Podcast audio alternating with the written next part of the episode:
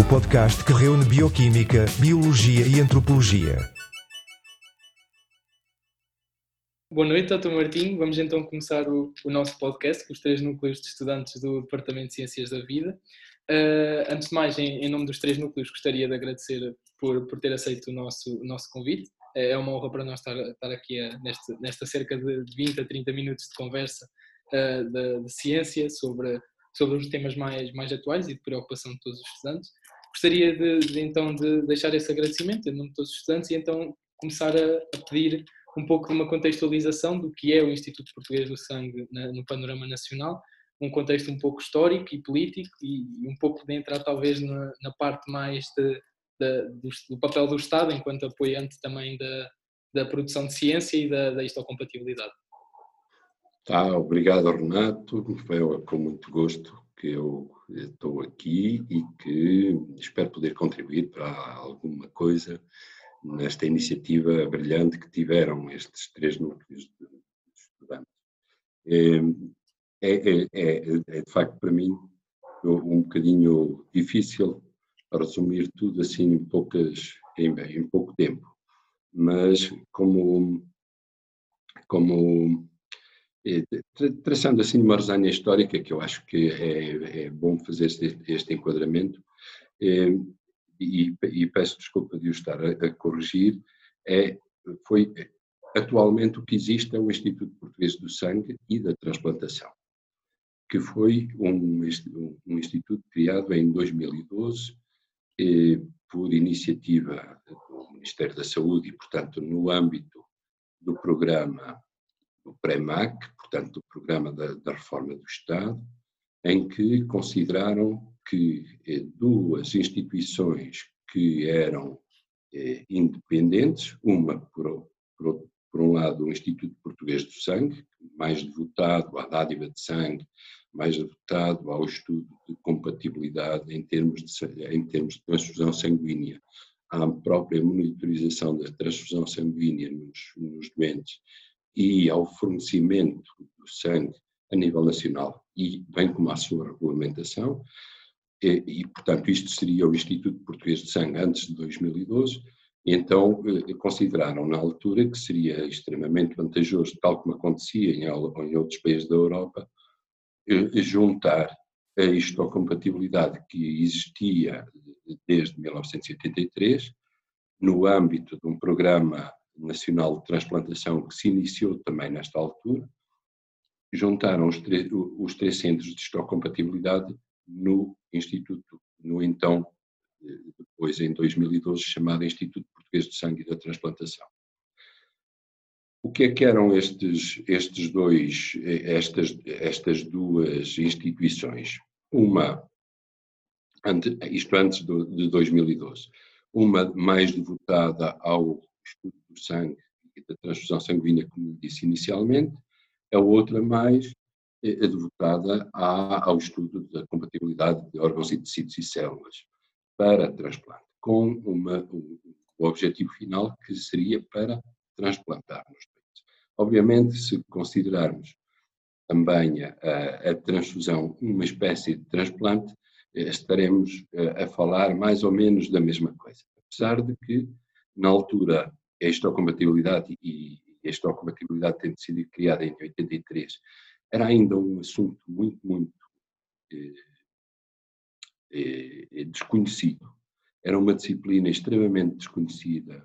porque estavam a iniciar também os programas de transplantação em toda a Europa, mas teve eh, três visionários na altura, que foram os diretores dos três centros de histocompatibilidade, que antecipando aquilo que viria a ser uma atividade consolidada de transplantação em Portugal, e não nos podemos esquecer que somos, por milhão de habitantes, somos o segundo ou terceiro país que mais transplanta. Aquilo que, que era uma atividade que, que, viria a ser uma atividade consolidada de transplantação em Portugal, esse, essas três pessoas, esses três diretores, que foi o professor Machado Caetano, a doutora Henrique Tabreda Coimbra e o doutor Armando Mendes, no Porto, isto é, um centro em Lisboa, outro centro no, em Coimbra e outro centro no Porto, dirigidos por, por estas três pessoas, o professor Machado Caetano, Henriqueta Breda Coimbra e uh, Dr. Armando Mendes, respectivamente, estes três, este, estes três visionários, por mera coincidência, encontraram-se em Lyon, num workshop que havia sobre histocompatibilidade, sem terem combinado nada uns com os outros, e para aprenderem e para darem os primeiros passos nesta, nesta área. E, antecipando aquilo que viria a acontecer, então, criaram-se estas três instituições muito ágeis, que foram chamadas Centros de Histocompatibilidade, que o grupo ficou conhecido como Grupo Lusotransplante, em que eram instituições que eram dependentes diretamente do eh, Ministério da Saúde e da Secretaria de Estado do Ministério da Saúde, e com eh, independência administrativa e financeira e,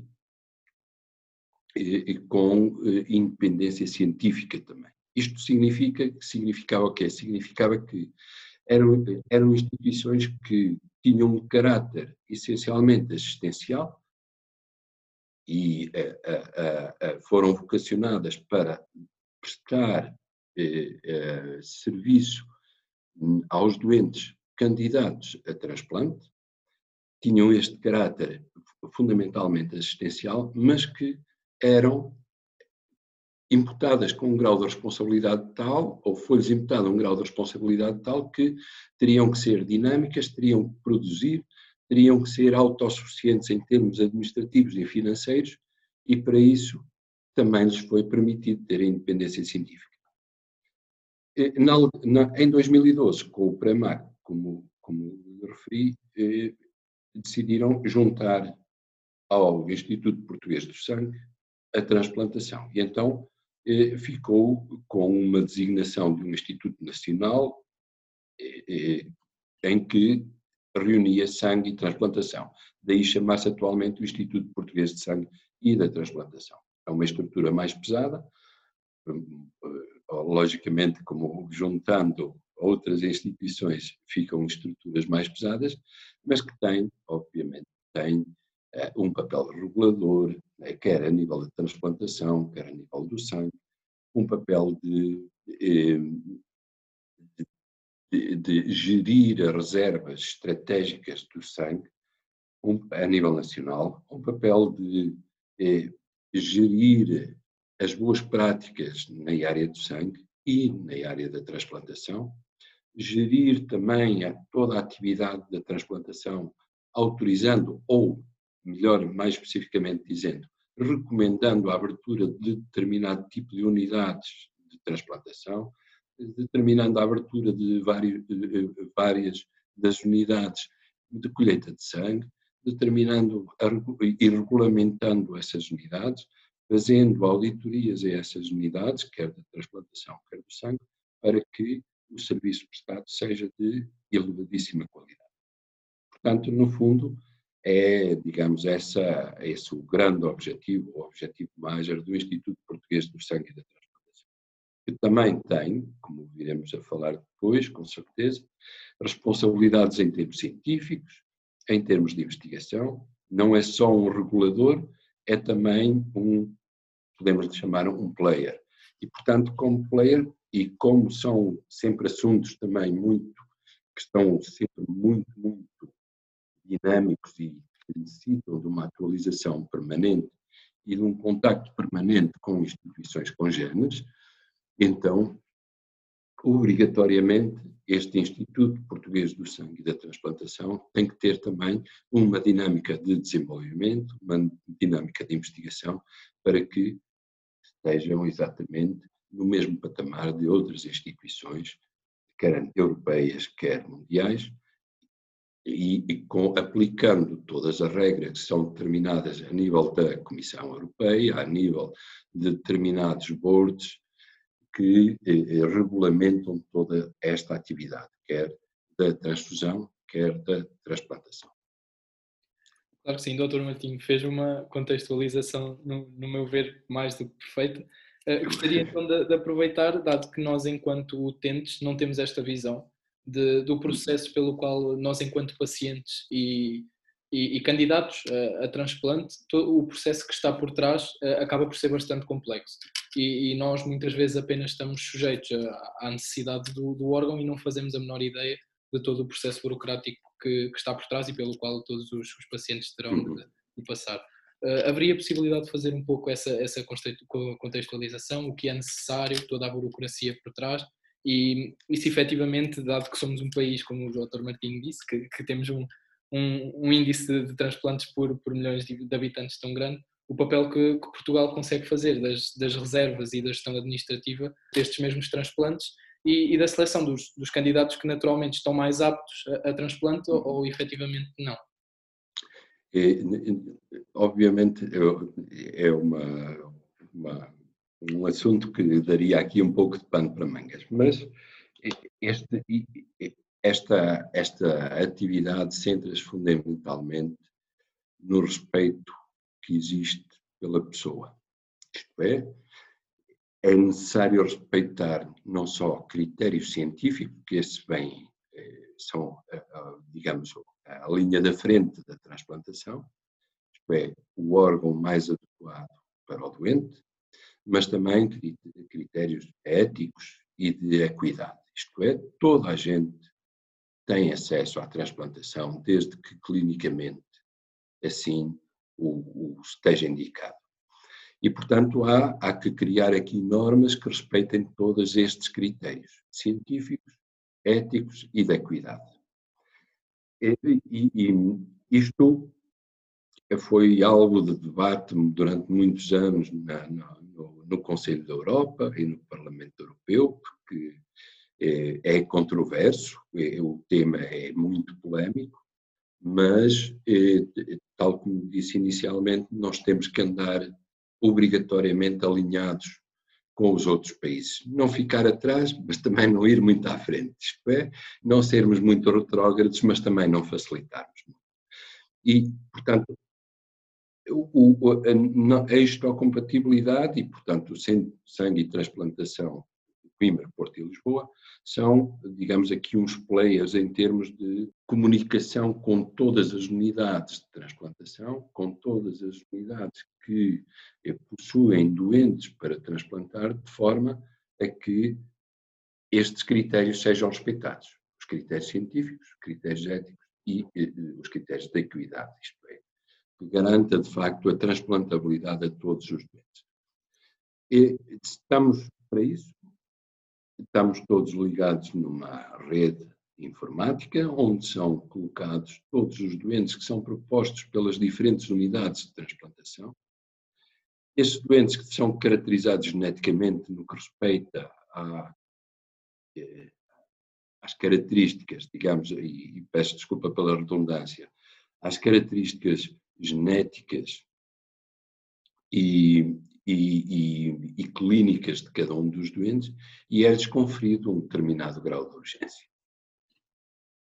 Eu, eu, estou a falar em grau de urgência porque é mesmo urgência. Isto é, nós estamos a falar, digamos, da, do, do, sistema de Maastricht para a transplantação. Estamos a falar que todos os doentes são urgentes de transplantar. Uns são urgentes, outros são super urgentes. E estes superurgentes estão classificados já clinicamente e tudo isto é importante focar aqui esta, esta e realçar este aspecto que tem a transplantação, que é de uma transparência eh, inequívoca. Tudo isto está vertido em normas que são publicadas, que são públicas, que são regidas por algoritmos. Esses algoritmos têm comissões por trás a trabalhar para que sejam adaptados e não sejam algoritmos parados no tempo, eh, que, que sejam adaptados à circunstância dos doentes e à circunstância da atividade da transplantação no país. Como eu disse, temos, e isto também foi, isto são coisas que vêm já de, de, de, há alguns anos, temos uma, uma lei extremamente permissiva em termos de doação. Por isso, é que tal como Espanha, Espanha é o primeiro país do mundo a transplantar por milhão de habitantes, é o que mais transplanta por milhão de habitantes. Nós ficamos durante alguns anos em segundo lugar, depois em terceiro lugar e agora, digamos, andamos sempre também nos lugares cimeiros. Porquê? Porque temos uma lei muito permissiva em termos de doação. todos os, todas as pessoas, desde que não manifestem vontade contrária, são potenciais dadores de órgãos e tecidos. Isso significa que eh, quando, e os nossos principais eh, dadores são eh, cadáveres, apesar de ser possível e estar muito dinamizado também o transplante a partir de dador vivo, obviamente não para todos os órgãos, porque o coração não pode ser doado em vida, exceto em alguns casos, é? mas, mas apesar de estar a ser muito dinamizada a doação em vida, porque de facto para alguns doentes traz benefícios extremos, portanto voltamos a focar os princípios de, científicos e os princípios morais e, éticos e da equidade, não é? traz benefícios extremos este, este transplante a partir de dador vivo, a maior parte dos nossos dadores são dadores cadáveres, são dadores com, aos quais foi diagnosticada a morte cerebral, que são referenciados por uma rede que existe de gabinetes de coordenação de colheita e transplantação de órgãos, que existe um coordenador em cada hospital, que existe um coordenador regional, digamos, por exemplo, aqui em Coimbra, é o, o Centro Hospitalar e Universidade, e Universidade de Coimbra, que tem esse coordenador que, regional que coordena diferentes hospitais, tais como o Hospital de Aveiro, de Leiria, de Castelo Branco, etc., para não estar a dizer os nomes dos hospitais, mas só as localidades, e que referencia esses dadores. Qual é a nossa função? É de ter todos os doentes também referenciados na rede, dizer para quê? Para garantirmos que esses todos os doentes que são referenciados clinicamente pela consulta de transplante, e aí nós temos que nos articular em, em, em estreita colaboração com a consulta de transplante para referenciarmos todos os doentes que são candidatos a transplante. Quando existe um dador, então nós somos contactados para dizer este, este, esta pessoa vai ser dador de rins, de fígado, de coração, pulmão, etc. E vejam quais são os, os doentes, os melhores candidatos para este dador. Então aí nós temos que estudar o dador, estudar geneticamente o dador, caracterizá-lo, compatibilizá-lo com os diferentes candidatos que estão em lista de espera, atendendo a dois eh, fatores fundamentais. Um, o grau de urgência. Outro, a idade. Por exemplo, as crianças são prioritárias em todo o processo. E o terceiro fator, obviamente, que são a junção de uma série de premissas que, eh, que, que constam de um algoritmo de seleção dos melhores candidatos para aquele dador. E a partir daí nós hierarquizamos esses doentes que estão em lista, fazemos os testes finais de compatibilidade porque aí temos uma ação preponderante em termos de imunológicos, de garantir que não há, vai haver rejeição aguda ou hiperaguda, que já, já, já, felizmente não existem ou são extremamente raras, mas que, e, e garantir que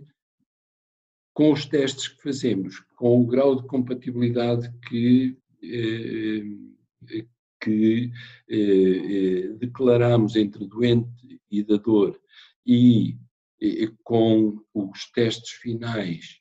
de compatibilidade doente-dador, garantir que aquele órgão é viável. Porquê? Porque cada vez mais o órgão para transplantar é um bem escasso, extremamente escasso.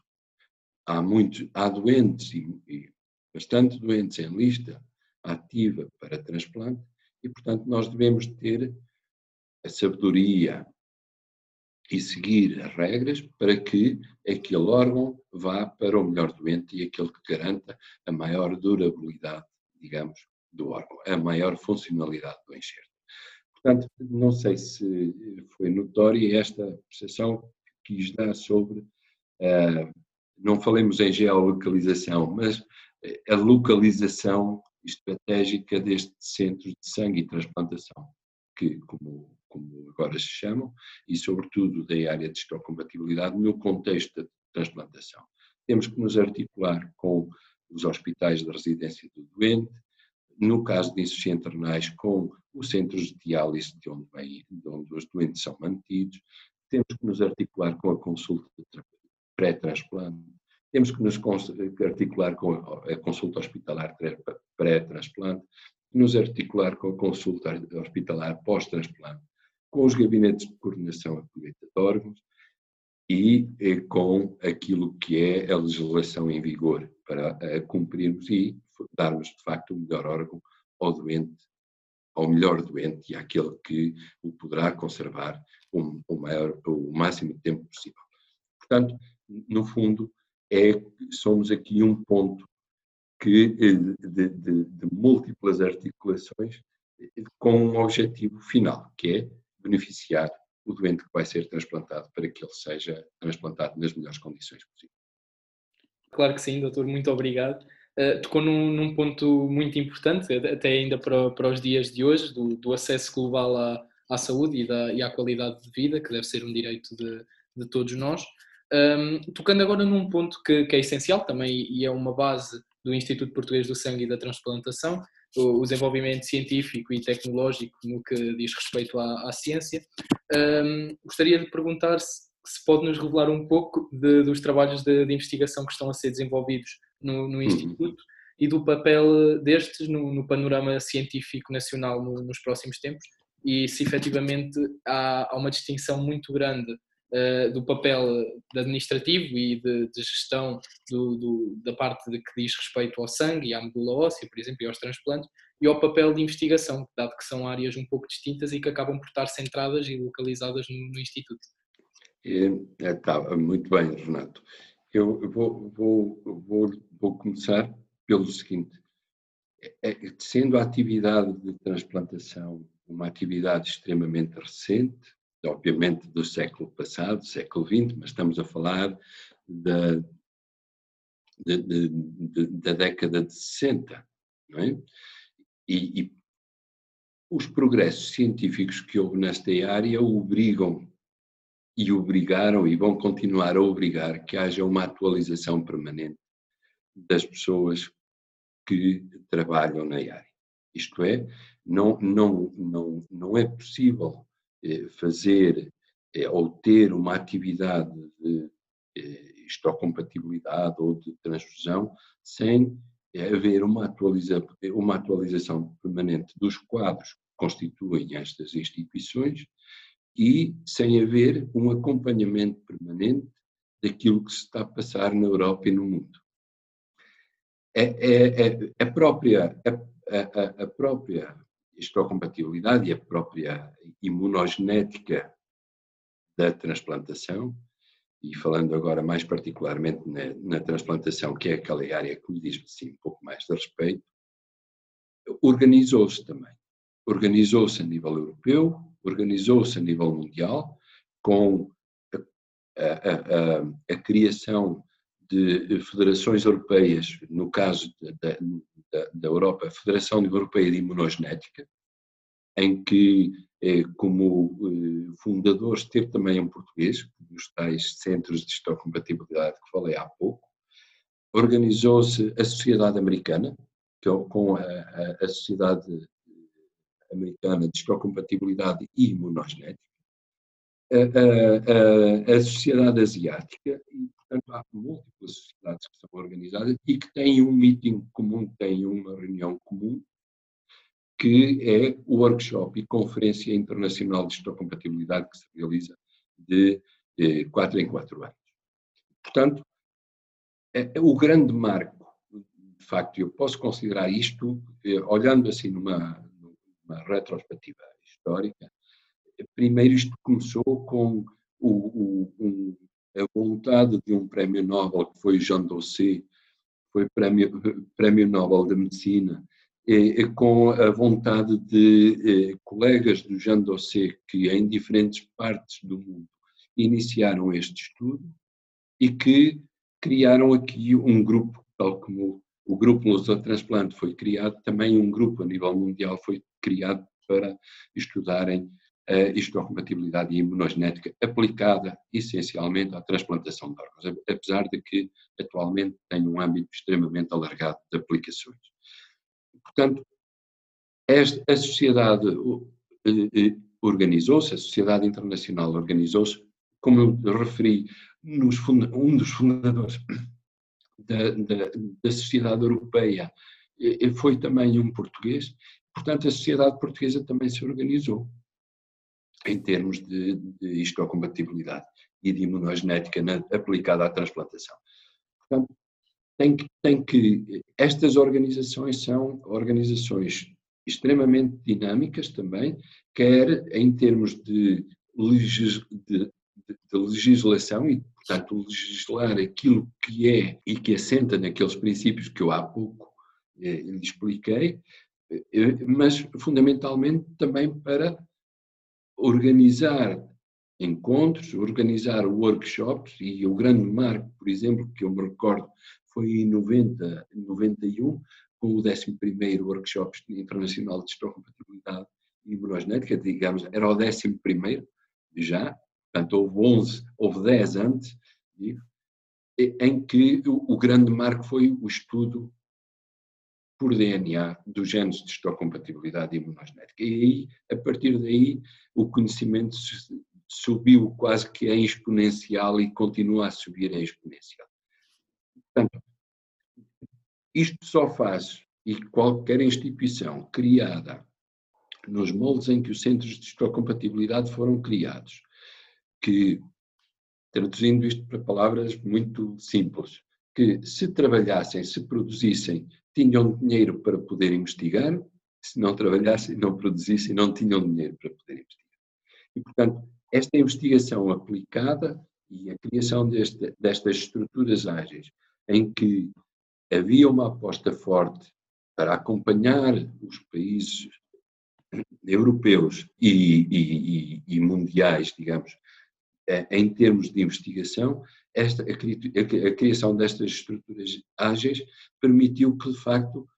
quer a histocompatibilidade, quer toda a parte da transfusão sanguínea andasse também no, no, no topo, digamos, da, da, da, investigação. E foi isso que eh, sempre, sempre pretendemos, foi, eh, eh, no fundo, ter uma produtividade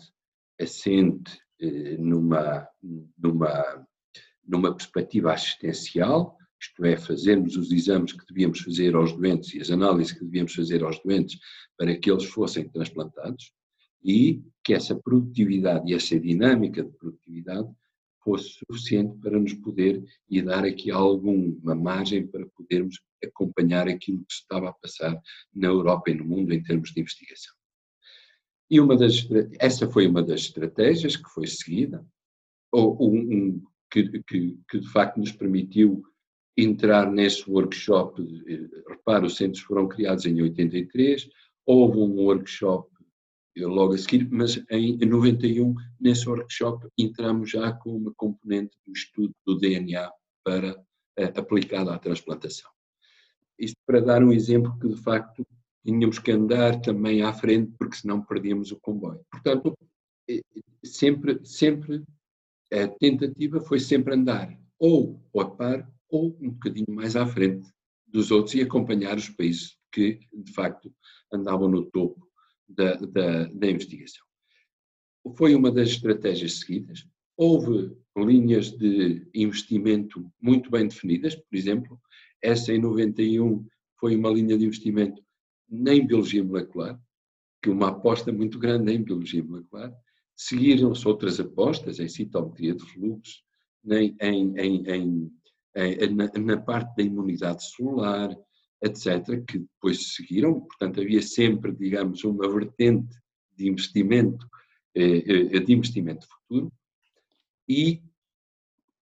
a outra vertente foi não somos nada sem massa crítica. E, e, eu digo sempre isto, agora que estou a ficar e estou a caminhar para velho, eu preciso de gente nova aqui no, nos, nos laboratórios para nos ensinar. Portanto, um dos papéis também que o,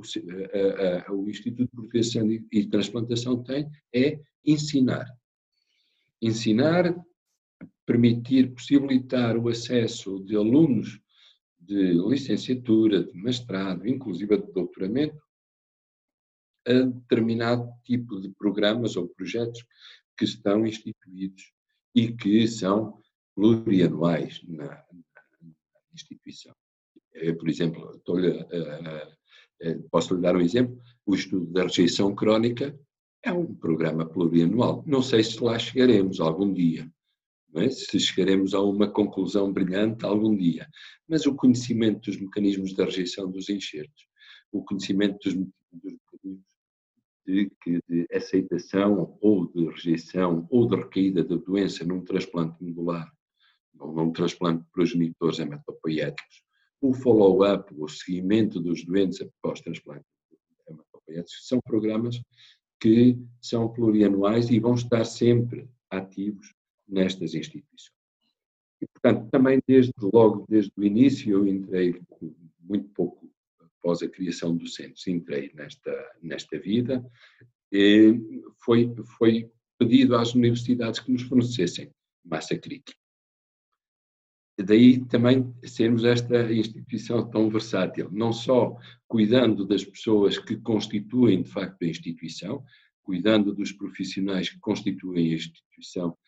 que, cuidando neste aspecto de lhes fornecer e proporcionar a melhor educação possível em termos científicos, mas também cativando alunos, cativando gente nova para impulsionar e tornar cada vez mais forte os estudos que são feitos em termos de investigação. Já dei aqui dois exemplos, um do transplante de medula, e melhor dizendo, é muito conhecido por transplante de medula, mas é um transplante de células progenitoras hematopoéticas, porque agora eh, cada vez há menos transplante de células provenientes da medula óssea, mas sim de células hematopoéticas que circulam e que são mobilizadas à periferia, portanto circulam no sangue. Eh, e, no caso dos órgãos sólidos, na, eh, eh, nos mecanismos de rejeição de órgãos sólidos. São dois programas que vão continuar ad eternum na, na instituição. Mas há outros, há o estudo de determinado tipo de patologia, há o estudo de alguma e a tentativa de, de, de, de estudarmos alguma e entrar no, na área da medicina regenerativa, cada vez que se coloca mais a medicina regenerativa como uma possibilidade à transplantação de órgãos e tecidos. Veja, por exemplo, que há, eh, e no caso do sangue, há laboratórios que já estão em eh, fases adiantadas de ensaios para produzir, por exemplo, plaquetas, plaquetas completamente naivas, isentas de qualquer antigênio, mas que cumprem a função e, e cumprem a função e de uma forma indiscriminada, isto é, não é necessário haver uma compatibilização de plaqueta, porque elas são compatíveis com todos. E, e isto é, é um pouco é, aquilo que tínhamos como também projeto, que era colocar um centro de recursos biológicos que eh, permitisse, inclusive, a entrada de bioreatores para produzir determinado tipo de células ou tecidos, dando sempre com um ponto, com um ponto, um objetivo final e um ponto de vista final é prestar o melhor serviço aos doentes. É o serviço, é, digamos, o ponto de vista ou o objetivo assistencial. Portanto, nunca desligando a investigação deste objetivo essencial que é assistencial, fundamentalmente,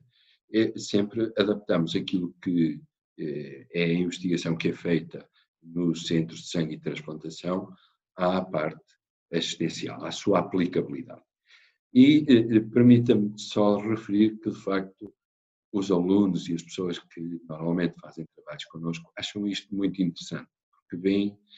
eh, eh, veem logo uma luz ao fundo do túnel, não é? Isto é, eu estou a fazer isto para cuidar melhor do, dos doentes. Eu estou a fazer isto porque posso acrescentar vida e acrescentar sobrevida ao órgão transplantado. Portanto, isto é muito, é muito interessante e é, é talvez cativante para os alunos que iniciam uma carreira de investigação ou um projeto de investigação connosco. Temos alguns a decorrer na área da infecção, na área da imunidade, na área de, de, da, da, da rejeição, da, na área das, do entender porque é que há doentes que conservam os órgãos durante muito e muito tempo e são extremamente tolerantes, enquanto que há outros que de alguma forma parecem muitíssimo reativos e estudar em todas as vertentes, que é isso que nós pretendemos. Genómica, proteómica, fundamentalmente nestas duas vertentes. O que é que se passa com estes doentes que, de facto, alguns são extremamente reativos, outros são extremamente tolerantes. E depois toda a parte de imunidade celular que vem atrás disto. É, em termos de células reguladoras da nossa resposta imunológica, em termos de células efetoras da nossa resposta imunológica, em termos de células de memória da nossa resposta imunológica e quanto tempo conservam essa memória, são, são aspectos importantes e que canalizamos normalmente a investigação para que tenha uma, um objetivo assistencial. Portanto, temos vários projetos a, a, a decorrer, Normalmente eh, são alunos que eh, iniciam estes projetos, que depois o, o, nosso papel é ligar as pontitas todas para eh, construir, digamos, alguma coisa de mais sólido. E, e sempre fomos recrutar para tornar dinâmica a instituição, fomos recrutar e tivemos todo o apoio da, do Departamento de Ciências da Vida, na altura nem era Departamento de Ciências da Vida, era Departamento de Biologia, de Bioquímica e Companhia Limitada, e, e, e fomos, a, com o apoio do Departamento de Ciências da Vida, fomos recrutar, recrutando alunos que tinham interesse em eh, fazer trabalho e em, eh, digamos, ter, ter algum, alguma, algum treino em investigação e em, e em metodologia, e, e, eh, foi nessa, nessa massa crítica que nós nos suportamos. Claro que sim, muito obrigado, Dr. Martim. Efetivamente tocou em pontos muito, muito importantes, não só uh, do papel também do Instituto Português do Sangue e da Transplantação na educação e, e na, na, construção de uma massa crítica ativa, que acaba por ser extremamente essencial para todo e quaisquer desenvolvimento científico e para o progresso também. Mas também tocou num ponto muito interessante que, que acaba por ser o, o papel de, de, tudo o que é o acesso ao conhecimento e da divulgação do mesmo para a construção de uma, de uma sociedade científica mais, mais evoluída. Uh, agora entrando, e o tempo está a voar, estamos agora a entrar na, na nossa, na, na, reta final da, da nossa conversa, uh, agora na parte da, da vida da ciência, mas também da ciência da vida. Nós, enquanto estudantes, uh, temos ambos os pontos bastante, bastante unidos e gostava de lhe perguntar e de lhe pedir se conseguia, assim, muito sumariamente, pegar na, na, ciência por trás da vida e por trás do transplante, dado que é, são muitos anos de investigação, mas acaba por ser uma curiosidade de todos os estudantes, como é que efetivamente um órgão de um, de um corpo estranho acaba por conseguir ser uh, aceito por, por um corpo, dado que é um órgão invasivo e o corpo tem sempre tendência a atacar o mesmo como, como elemento estranho. Certo, eu, eu costumo dizer aos alunos que nos visitam que nós não trabalhamos sozinhos, felizmente, não é? E eh, eu, os alunos, sobretudo os alunos da secundária que às vezes nos visitam, dizem vocês têm, eh, têm que eh, estudar matemática, têm que estudar físico-química, têm que estudar física, têm que estudar biologia, têm que estudar um pouco de história, antropologia, etc. Porque, de facto, é tão transversal a ciência que, que sozinhos, de facto, não fazemos nada. E, e é esta, digamos, é, é, também esta a minha filosofia de vida. Isto é, não, não é, é, as propriedades físico-químicas do DNA, por exemplo, são fundamentais para o desenvolvimento, ou foram fundamentais para o desenvolvimento da metodologia para isolamento e purificação dos ácidos nucleicos. Depois veio a robotização e, portanto, entraram os, engenheiros eletrotécnicos, os informáticos, veja a relevância que a bioinformática teve neste, tem e vai ter nestes últimos anos. Isto é, é tal a, quantidade de dados que podem ser extraídos de um microarray ou de, de um sequenciador de, de,